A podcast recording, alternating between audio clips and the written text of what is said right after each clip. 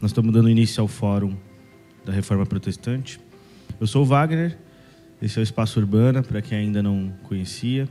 E hoje nós separamos esse, esse momento especial, nessa data especial, para relembrar a importância do que aconteceu há alguns 500 anos atrás e refletir sobre o contexto e a importância de tudo que aconteceu lá atrás. Eu vou fazer um breve, uma breve contextualização sobre a importância do que houve e o porquê que a gente está fazendo isso hoje, né?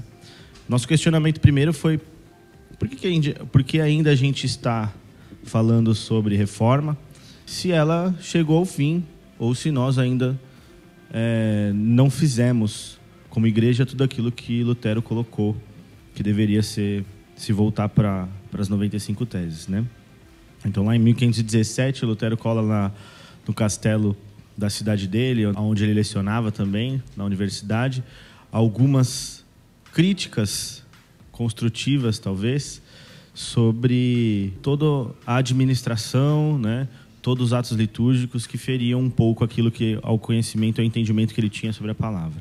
E isso foi um marco na construção da religião em si, da idade da era moderna da religião do cristianismo, foi um marco para a divisão e até principalmente abala um pouco das estruturas é, do que se tinha entendimento de, de cristianismo, das noções de poder, das noções do que era correto ou não para a sociedade e para o que nós temos hoje.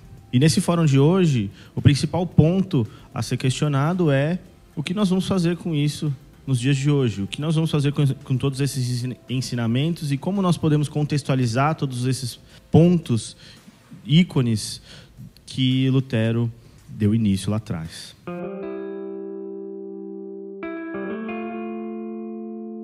Urbana.